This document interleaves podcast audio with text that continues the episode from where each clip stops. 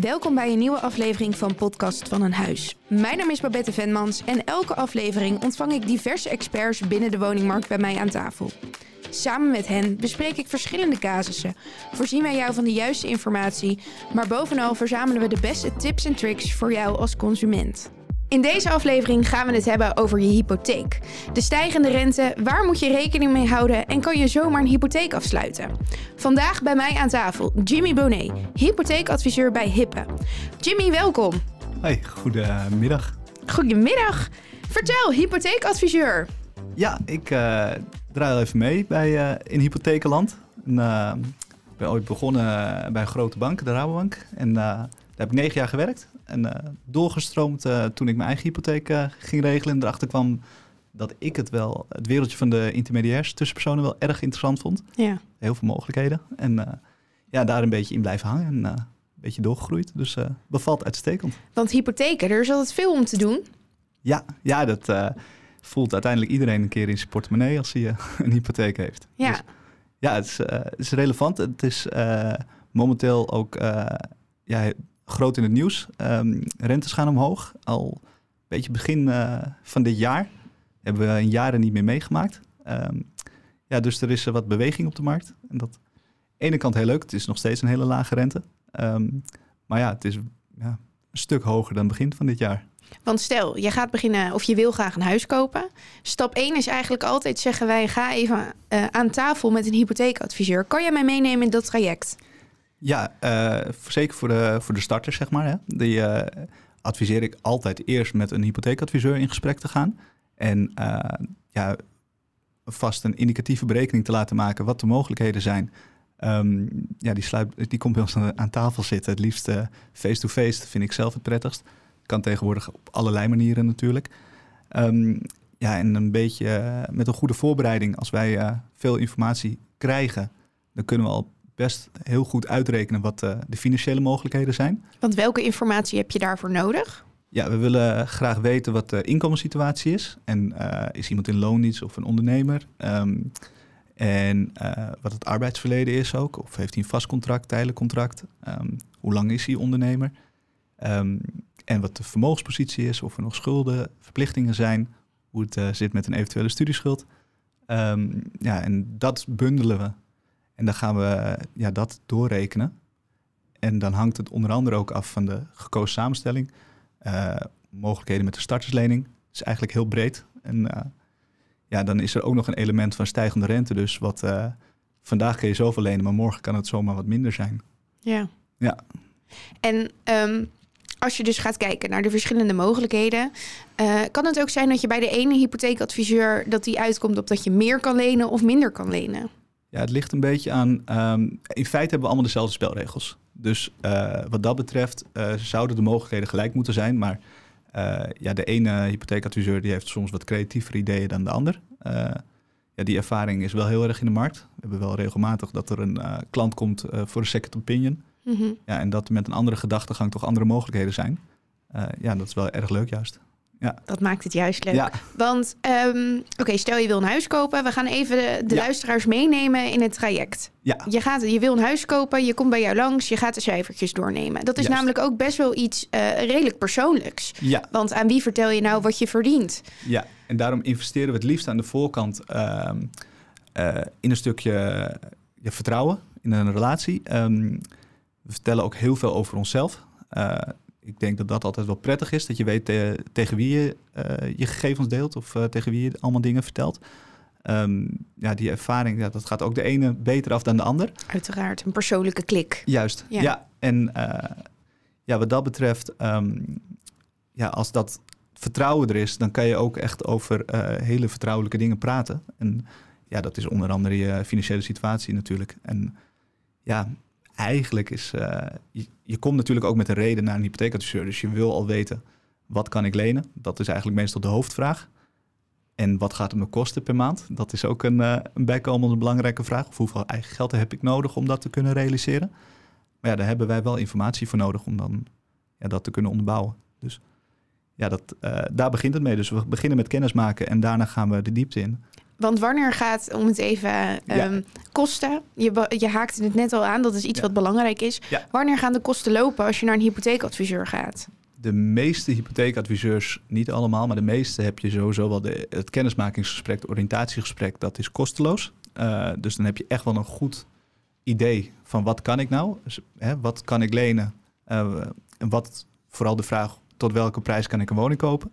Ja. In deze markt wel erg belangrijk. Ik vind het ook, ja, je begint dus met je huiswerk maken voordat je met die makelaar eh, bijvoorbeeld op pad gaat.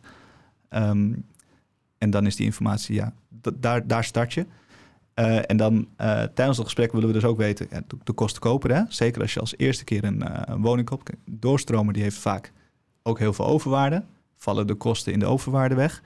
Ehm, maar bij een starter heb je toch afhankelijk van de leeftijd en tot welke prijs ze kopen, maar mogelijk overdrachtsbelasting. Eh, je hebt te maken met eh, de notariskosten, taxatiekosten, eh, de advieskosten van de hypotheekadviseur, eventueel NAG-kosten, kosten voor een bankgarantie. Het zijn nogal wat, wat kosten die erbij komen kijken. En dat, ja, daar kun je van tevoren natuurlijk wel een beetje een, een goede inschatting maken. Want je benoemt net de NHG-kosten. Ja. Ik weet wat het betekent, maar Ja, zou je ze ook uit willen leggen? Ja, de nationale hypotheekgarantie, dat is een, eigenlijk een soort verzekering. Ehm, op het moment dat je een huis bijvoorbeeld met een partner koopt en eh, je gaat uit elkaar, eh, de woning moet misschien verkocht worden met een eh, restschuld. Moet je wel tijdig melden bij, bij het eh, Stichting Waarborgfonds. Maar ehm, dan ja, kan de eventuele restschuld kwijtgescholden worden. Vangen, vangen zij dat op. Hetzelfde als je arbeidsongeschikt wordt of je partner komt te overlijden ehm, of werkeloos raakt. En je krijgt echt betalingsproblemen. Dan eh, springen zij bij. Dus het is echt een stukje verzekering. Betaal je een premie voor. Krijg je ook een stukje rentekorting voor. Omdat de bank ehm, ja, meer zekerheid hebt dat hun, eh, hun geld terugkomt. Eh, dus je hebt vaak de laagst mogelijke rente. Daarom alleen al kiezen heel veel mensen om een financiering met de NRG-voorwaarden te voldoen. Ehm, en ja, die kosten zijn ook aftrekbaar. Dus eigenlijk valt het wel mee qua kosten. Er zit wel een grens aan tot 355.000 Dat is mijn euro. volgende vraag. Maar Ja. als je dan een woning hebt voor 4 ton, kan je dan wel tot 355 NAG doen? Nee, het wordt echt eh, gebaseerd op de waarde van de woning. Ja, ja. En ehm, ja, dus ook zelfs als je voor 3,55 zou kopen en hij wordt eh, voor 3,75 getaxeerd, dan heb je ook eh, geen NRG. Vervolgens vertel je dat je nog diverse andere kosten hebt. Neem ons daar eens mee naartoe. Ja, eh, nou, als je een hypotheek moet vestigen, dan moet een hypotheekakte opgesteld worden bij de notaris. Eh, en ook de leveringsakte eh, moet daar opgesteld worden. Ehm, dus ja, bij de notaris heb je natuurlijk een, een aantal kosten. En meestal geeft een hypotheekadviseur een, goede inschatting van die kosten. Ehm, de woning die je koopt, die moet getaxeerd worden. Dat is een eis eigenlijk bij vrijwel alle banken. Ehm, dus er moet een taxateur naar de woning. En eh, ja, daar krijg je ook de rekening voor eh, voorgeschoteld. Ja, want daar is ook nog wel eens wat verwarring over. Kan je nou een hypotheek nemen op de vraagprijs? Die hebben we natuurlijk in de vorige aflevering ook behandeld. Maar dan heb je nog de taxatiewaarde. Stel je doet een bod onder voorbehoud van financiering. Ik denk dat dat ook iets is wat jij iedereen aanraadt als je een hypotheek afsluit. Ik denk dat elke hypotheekadviseur aanraadt om onder voorbehoud van financiering eh, te kopen. Ja, Kan je even meenemen wat dat nou precies betekent? Nou, ik, zie het eigenlijk gewoon als een, eh, een stok achter de deur. Ehm, op het moment eh, dat wij een indicatieve berekening hebben gemaakt, dan weten wij meestal in 95% van de gevallen dat het wel goed komt. Eh, maar er is altijd een kans dat de hypotheekaanvraag niet lukt. En dat kan met een, een betaalprobleem uit het verleden. dan krijg je een BKR-codering mogelijk. Ehm, dan kan het zo zijn dat we geen hypotheek kunnen krijgen. Als je dan eh, moet ontbinden, je hebt geen voorbehoud van financiering, dan krijg Gaat je in de vaak, eh, papieren lopen. ja, 10% boete.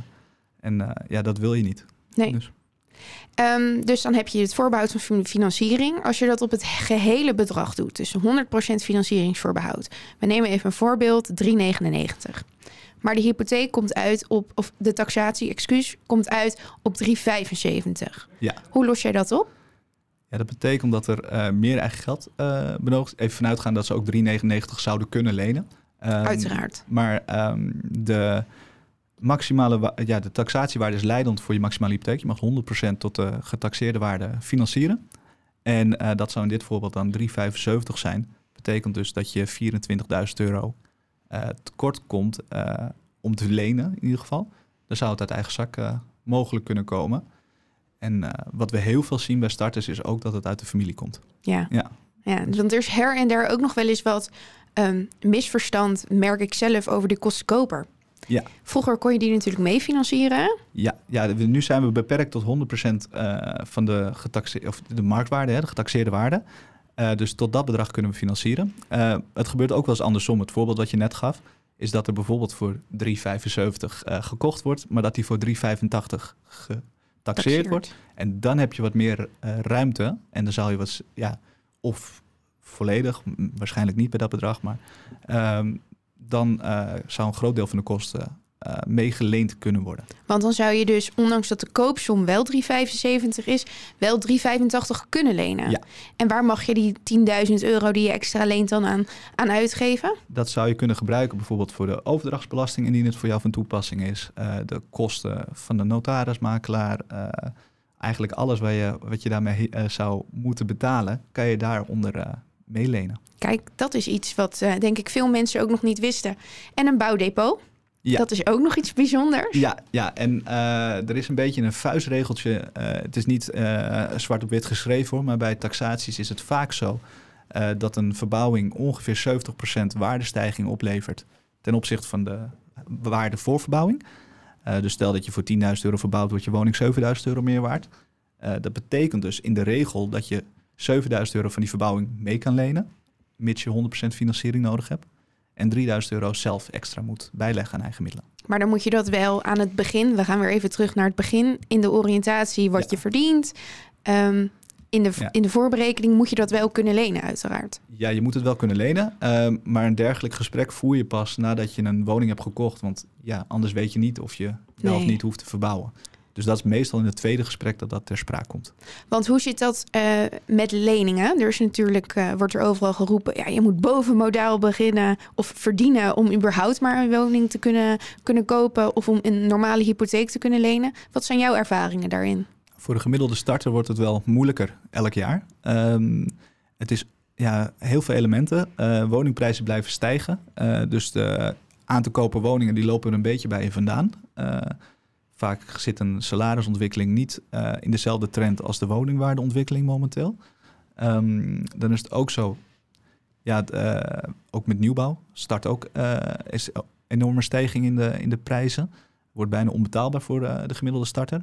Ehm, en in je eentje is het eigenlijk al helemaal bijna uitgesloten, mits dat je hulp krijgt van familie. Ik denk dat iedereen zijn moed nu wel in de schoenen zakt. Ja, ja maar dat klopt. Eh, maar vaak is er dus ehm, wel meer mogelijk dan mensen denken. Eh, we hebben een, eh, bijvoorbeeld een starterslening in verschillende gemeenten wel beschikbaar, waardoor net soms wel het verschil gemaakt kan worden. Er zijn nog meer regelingen in de markt die daarop inspelen. En er zijn ook banken die zich daarin aan het ontwikkelen zijn om daarin mee te denken.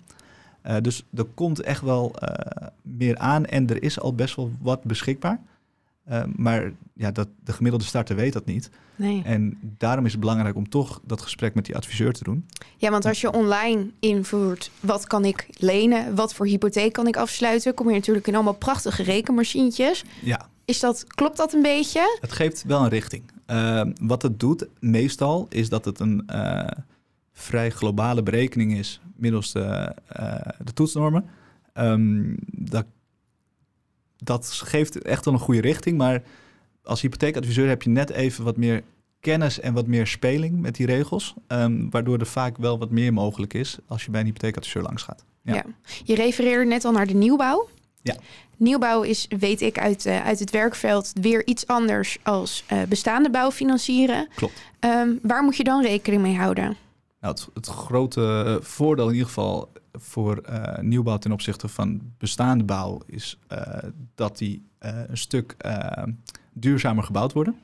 Dus daar zit al een stukje winst in, in je energielastenbesparing. Want dat heeft ook invloed op, Ja. je, op je hypotheek. Daardoor kan je vaak wat meer lenen, afhankelijk van de, ja, welke gradatie de, de duurzaamheidsverbouwing wordt uitgevoerd. Ehm, maar dan kan je vaak eh 9000, 15.000 of zelfs 25.000 euro meer lenen. Ligt ook een beetje aan welke bank eh, je dan bij uitkomt. Maar dan kan die hypotheekadviseur je uiteraard ook bij helpen. Ehm, en eh, wat ook is dat de woningen vrij op naam zijn. Eh, vaak is ook het, het biedproces Er wordt veel overboden. De meeste starterswoningen die zijn voor een vaste prijs. Wel met eventuele meerwerkopties uiteraard. Maar je, je, hebt niet dat je dan dat hele gevecht aan moet op een oververhitte markt. De kans alleen dat je wordt ingeloten, daar hebben we natuurlijk wel mee te maken. Ja. En ja, wat dat betreft is het soms wel een lot uit de loterij. maar ook voor uh, de wens om een nieuwbouwwoning te kopen, adviseer ik zeker vooraf goed je te laten informeren bij een hypotheekadviseur. Ja. ja. want je meerwerkopties kan je met nieuwbouw ook weer mee financieren. Ja, de woningwaarde wordt eigenlijk opgeteld, koopsom of koopaanneemsom plus meerwerk. En ja. als je dat dan ook kan lenen op basis van je inkomen, dan kan je dat ook financieren. Ja. Helder. Um, we gaan even naar een stukje uit de media. Want jij zal ook ervaren dat er overal her en der wat, uh, wat geroepen wordt. RTO Nieuws kwam onlangs met een stukje over de aflossingsvrije hypotheek. Die wordt steeds populairder, maar is niet zonder risico's. Ja, dat stellen ze goed. Uh, het is inderdaad niet zonder risico's. Um, alleen de risico's zijn wel een stuk beperkter dan vroeger. Vroeger kon men uh, tot 100% aflossingsvrij uh, lenen. Dat is al een hele lange tijd niet meer, sinds 2013. Kunnen we tot 50% van de marktwaarde aflossingsvrij uh, lenen. er zijn mensen die soms denken dat um, de woningwaardes ja, ook onder druk zouden kunnen komen te staan. Dus het zou theoretisch kunnen dat een woning ook weer een keer wat minder waard wordt. persoonlijk denk ik niet dat de woningwaardes door de helft gaan. En uh, als je 50% aflossingsvrij hebt en 50% aflost, uh, dan los je in ieder geval de helft af. En uh, dan over het algemeen denk ik dat je beperkt risico loopt. Want even terug naar het begin. Aflossingsvrije hypotheek. Wat is het voordeel daarvan? Waarom zou je dat doen? Nou, het, het voordeel is dat je lagere maandlast hebt. Um, je betaalt alleen het rentedeel en niet het aflossingsdeel. Um, het nadeel is dat je er geen renteaftrek over geniet. Uh, dus fiscaal gezien kan je beter alles aflossen. Um, dus ja, wij, wij, rekenen als adviseur ook uit wat is het, uh, de bruto last. Nou, die is met aflossingsvrij ten alle tijde lager. Maar wat heeft het voor effect op je netto last? En er zijn uh, hele goede situaties mogelijk dat aflossingsvrij heel verantwoord kan zijn. iemand heeft nog een kleine hypotheek, is al met pensioen of uh, de starter uh, ja, die wil toch een wat lagere maandlast, omdat de inkomenspositie nu nog wat lager is. En uh, verwacht een, ja, een groei in salaris. Waardoor je ook later nog dat, dat zou kunnen omzetten. Want je kan hem ook bijstellen, begrijp ik. Ja, moet je wel weer naar een hypotheekadviseur. Maar je kan de, de vorm wijzigen. En ja. begin je dan ook weer van A tot Z? Dan krijg je weer opnieuw die kosten van een hypotheek afsluiten, hypotheekakte, et cetera. Een beetje eraan. Uh, er zijn ook uh, mogelijkheden om het om te zetten, maar er is altijd een, uh, een nieuw toetsmoment. dus er zullen heel veel stukken weer beoordeeld moeten worden. En als er werk in zit, ja, dan zitten er ook kosten aan. Ja, ja. uiteraard. Um, welke aflossingsvormen zijn er nog meer? Ja, de, de meest voorkomende dat is de annuïteit of, of een lineaire financiering. Dat is eigenlijk de, ja, de meest gebruikelijke, omdat je daar je rente over mag aftrekken. Uh, er zijn ook mensen die natuurlijk al voor 1 januari 2013 uh, een hypotheek hadden lopen. Voor dergelijke personen is het vooral als zij daarvoor een hypotheek hadden, dan valt het onder de oude hypotheekregels. Wij noemen dat oud recht. En dan hebben zij nog uh, vanaf dat moment tot maximaal 30 jaar daarna hebben ze renteaftrek. Dus dan zouden ze hem ook aflossingsvrij kunnen financieren met behoud renteaftrek. Vanaf nu, we hebben het even voornamelijk over de starter.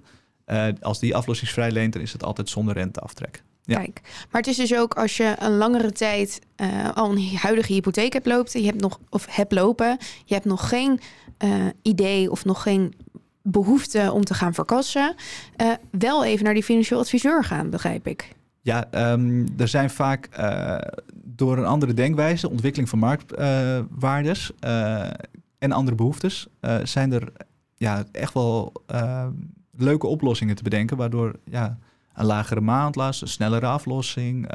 Nou, noem het op. Het is net aan wat bij de klant past. Het is zeker interessant om daar naar te kijken. En wat is jouw advies dan om in welk tijdsbestek weer terug te komen?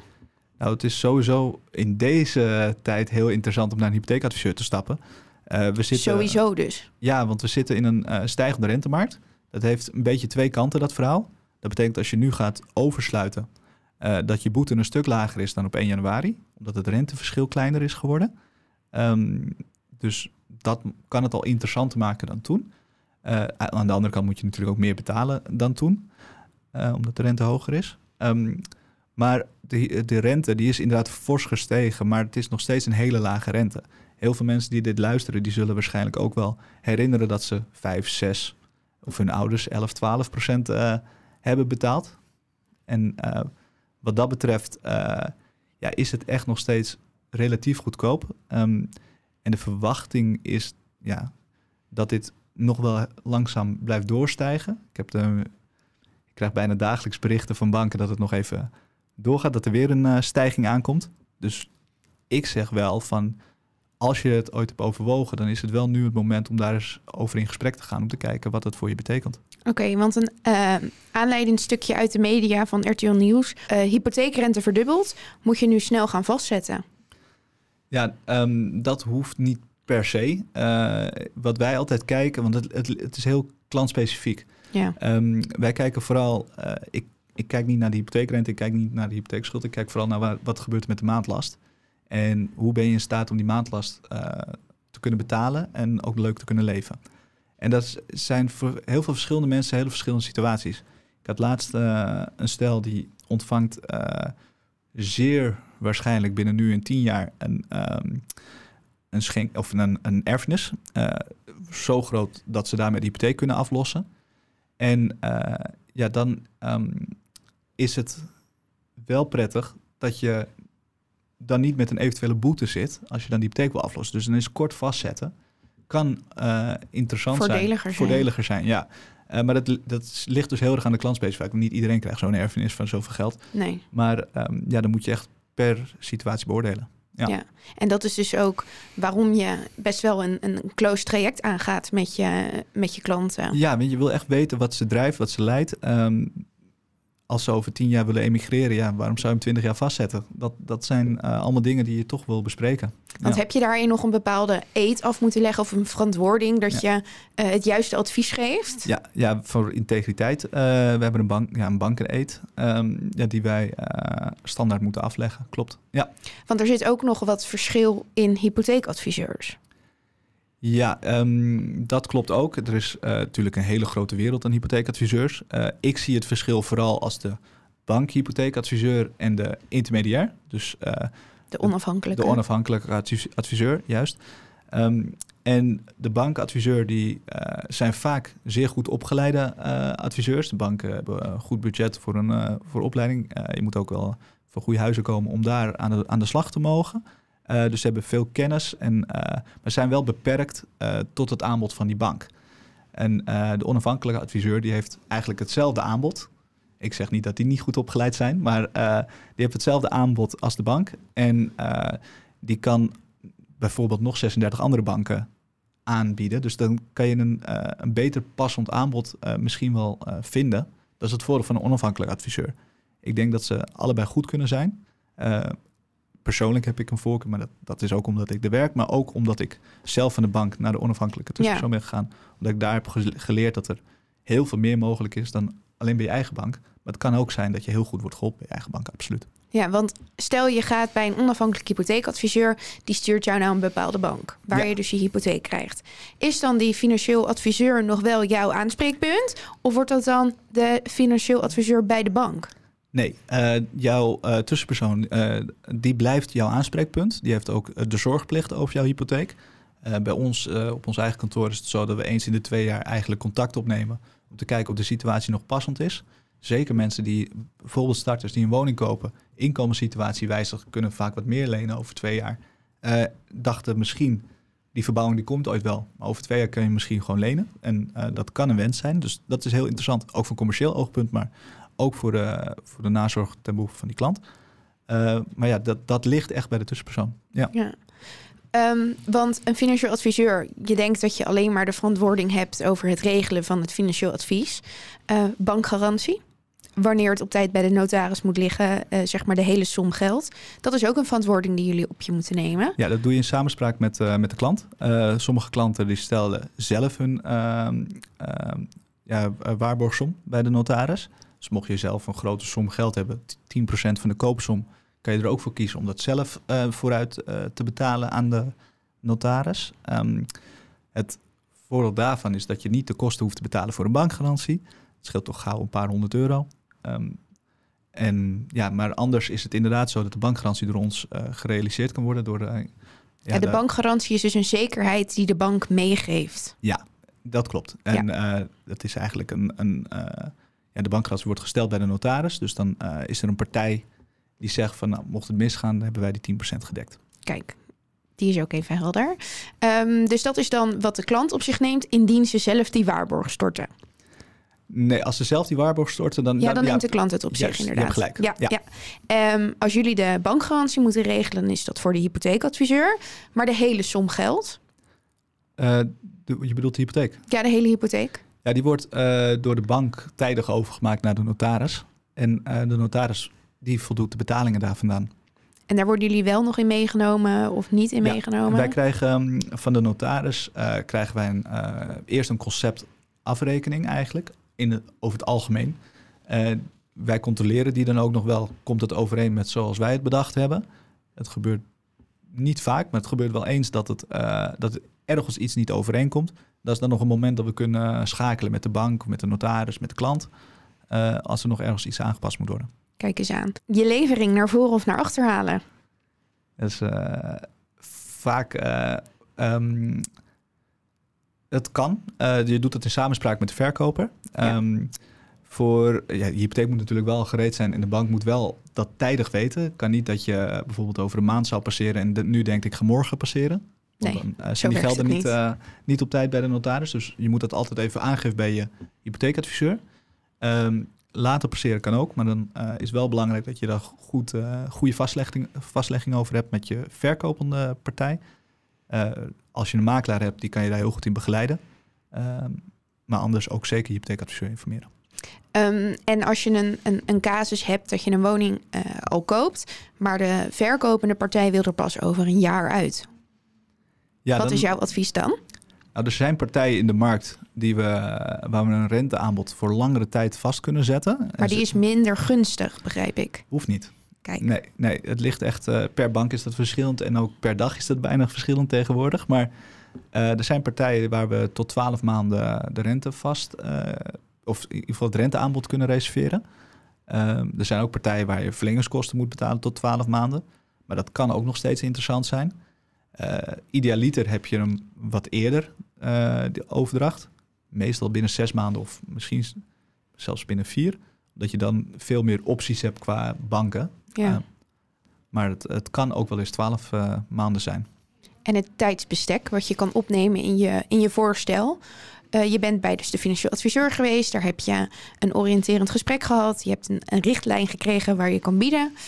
Um, je gaat met de makelaar, je hebt een woning gezien, nou, je hebt een bod uitgebracht en je bent het geworden. Dan moet er altijd een tijdsbestek opgenomen voor je voorbehoud van financiering. Hm. Wat adviseren jullie? Ja, uh, die heeft dus de neiging om daar een beetje druk op te leggen om dat uh, wat korter te houden. Maar ik zou zeker uh, met je hypotheekadviseur in gesprek gaan. Hoe lang denk jij dat het nodig is? En daar kan je er wel wat in meebewegen. Want de ene hypotheekadviseur is gewoon wat sneller in zijn processen, in zijn afhandeling. Maar ook de ene bank is weer wat sneller. En uh, zo'n hypotheekadviseur heeft vaak wel een idee bij welke partij je uiteindelijk het beste terecht kunt. En heeft ook wel een idee wat, uh, wat benodigde tijd daarvoor is.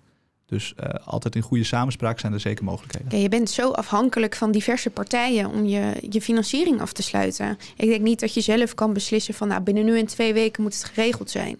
Nee, uh, zeker. De taxateur die moet uh, op tijd beschikbaar zijn. De hypotheekadviseur moet beschikbaar zijn. En uh, dan moet er vervolgens ook, als je met passeren, als je dat naar voren haalt, uh, moet ook de notaris wel kunnen. En ja, zo'n taxatierapport heeft ook enige tijd nodig om uit te werken. Zo'n bank moet er nog uh, wat van vinden.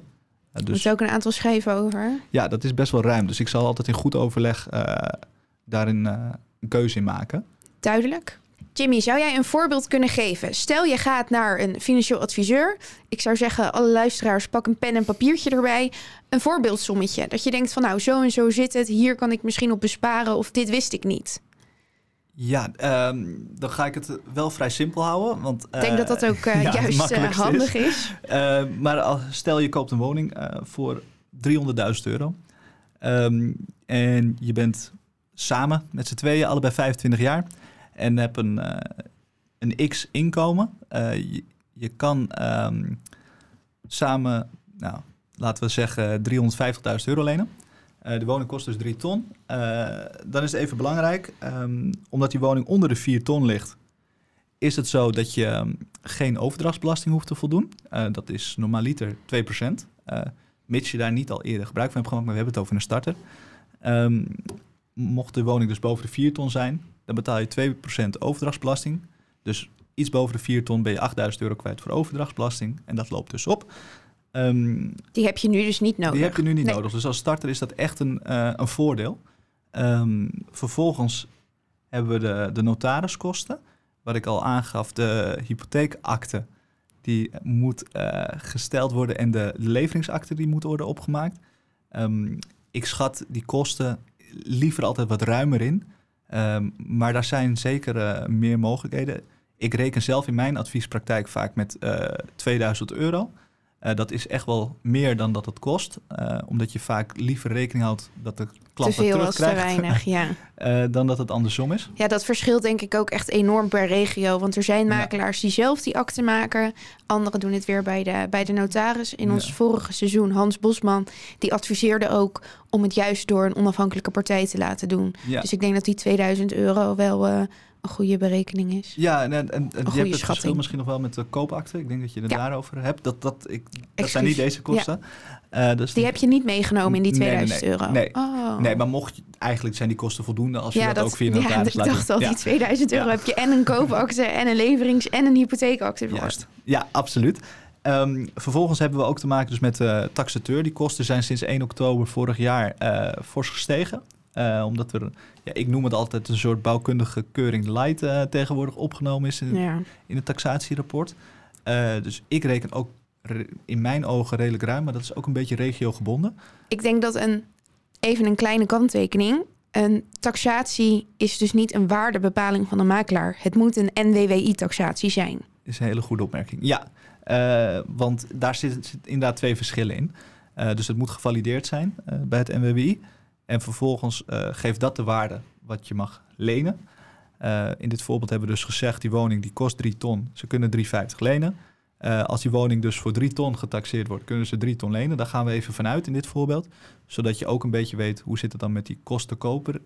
Um, vervolgens hebben we dus nog de NHG-kosten. Deze mensen die kopen een woning onder de 355.000 euro. Het kan een overweging zijn om met NAG uh, te lenen. Dus uh, waardoor je een stukje extra verzekering hebt, maar ook een stukje um, lagere rente geniet. Maar wel weer die extra kosten. Extra kosten, ja. Um, Streept dat een beetje tegen elkaar weg? Die korting vaak, en die uh, kosten? Ja, ik, ik, zeg vaak, kijk, die kosten die je maakt aan de voorkant bij de notaris, die zijn aftrekbaar. Um, en die, dat betekent vaak dat je met het renteverschil met 1 à 2 jaar heb je die kosten van de NRG terugverdiend. En ja, een hypotheek loopt meestal 30 jaar. En dan heb je er dus echt wel heel wat jaar profijt van. En buiten dat, mocht er iets misgaan, ben je in ieder geval verzekerd. Ja, ja, absoluut. Dus het heeft heel veel voordelen om dat absoluut wel te doen. Neem het in ieder geval een overweging. Ja, en ja. dat is dus uh, dat bespreek je met de klant. Als hij nou niet met NRG financiert, zijn er mogelijkheden om bijvoorbeeld aflossingsvrij te lenen. Uh, bij NRG moet je alles aflossen binnen 30 jaar. Dus uh, dan ben je daaraan gebonden. Dus dat zijn twee verschillende opties. Ga nu uit uh, bijvoorbeeld met NAG uh, financieren. Uh, en dat betekent um, ja, dat daar ook een kostenpost voor is. En dat je betaalt um, ja, daar een premie van, van 0,6% um, over de gehele hypotheek. Dus, drie ton. Ja, dus over drie ton betaal je 0,6%, 1800 euro. Doe je en, vlot. Ja, ja, dat is mijn werk. Maar um, die tel je dan ook mee met het bedrag wat je dan uh, aan kostenkoper hebt. De hypotheekadviseur, ja, dat varieert heel erg per partij. Uh, de meeste partijen die rekenen wel een lagere uh, tarief voor starters op de woningmarkt. Um, en nou, dat, dat kan variëren denk ik van volgens mij van 1750 tot, tot 3000 euro voor advieskosten. Um, en er is ook nog partijen waar je het helemaal zelf kan doen. En dan kost het vaak 1250 euro. Maar dat is dus iets wat we eigenlijk niet adviseren. Ja, ik persoonlijk niet. Uh, nee. om, tenzij je echt een hele financiële achtergrond hebt en precies weet waar je het over hebt en wat je wensen zijn en wat je doelen zijn, uh, dan kan het wel.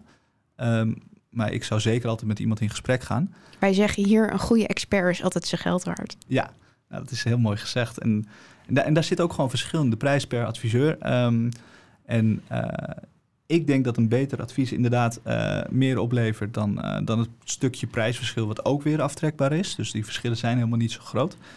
Ehm, en dan eventueel de bankgarantie die je wel of niet gaat stellen. Nou, als we het zo allemaal een beetje bij elkaar optellen in dit voorbeeld. Dan komen we onderaan de streep. Ja, daar zit ik nu heel snel even ja. hoofd te rekenen. We hadden 2000 euro voor de notaris. We hadden niks gezegd nog bij de taxateur. Maar laten we daar 800 euro voor invullen. Zit op 2800. De NRG kost 1800, is 4600.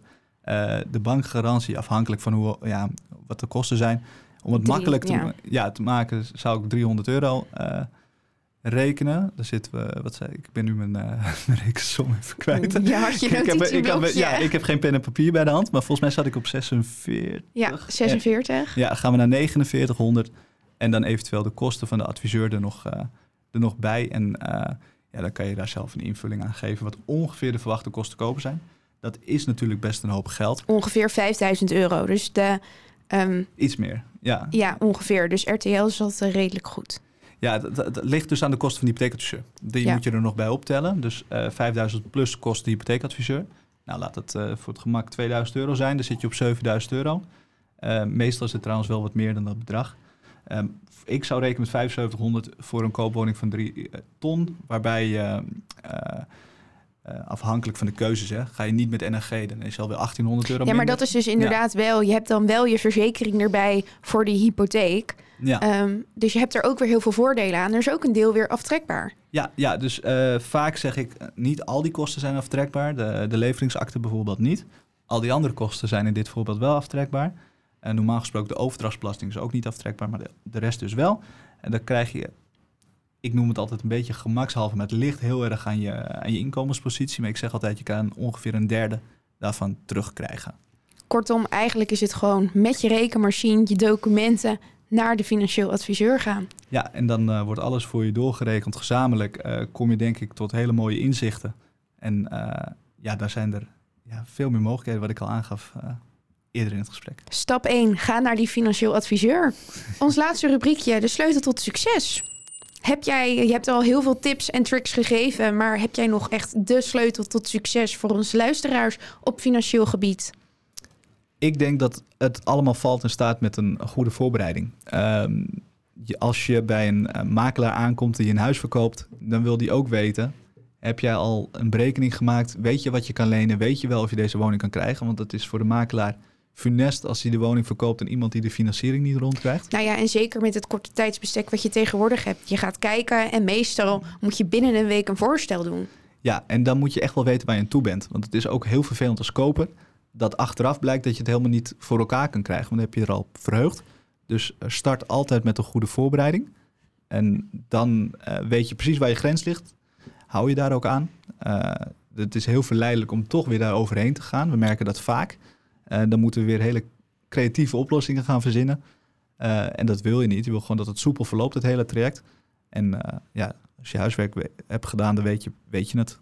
En dan uh, ben je er klaar voor. Nee, absoluut. Welke tip ik als aankoopmakelaar ook altijd eigenlijk wel meegeef, is vraag inderdaad ook die second opinion. Als je altijd al bewijzen van bij de Rabobank of de ABN zit en je hebt met een financieel adviseur van de desbetreffende bank contact gehad, ga ook even naar een, een onafhankelijke financieel adviseur. Die komt vaak zo op andere inzichten uit.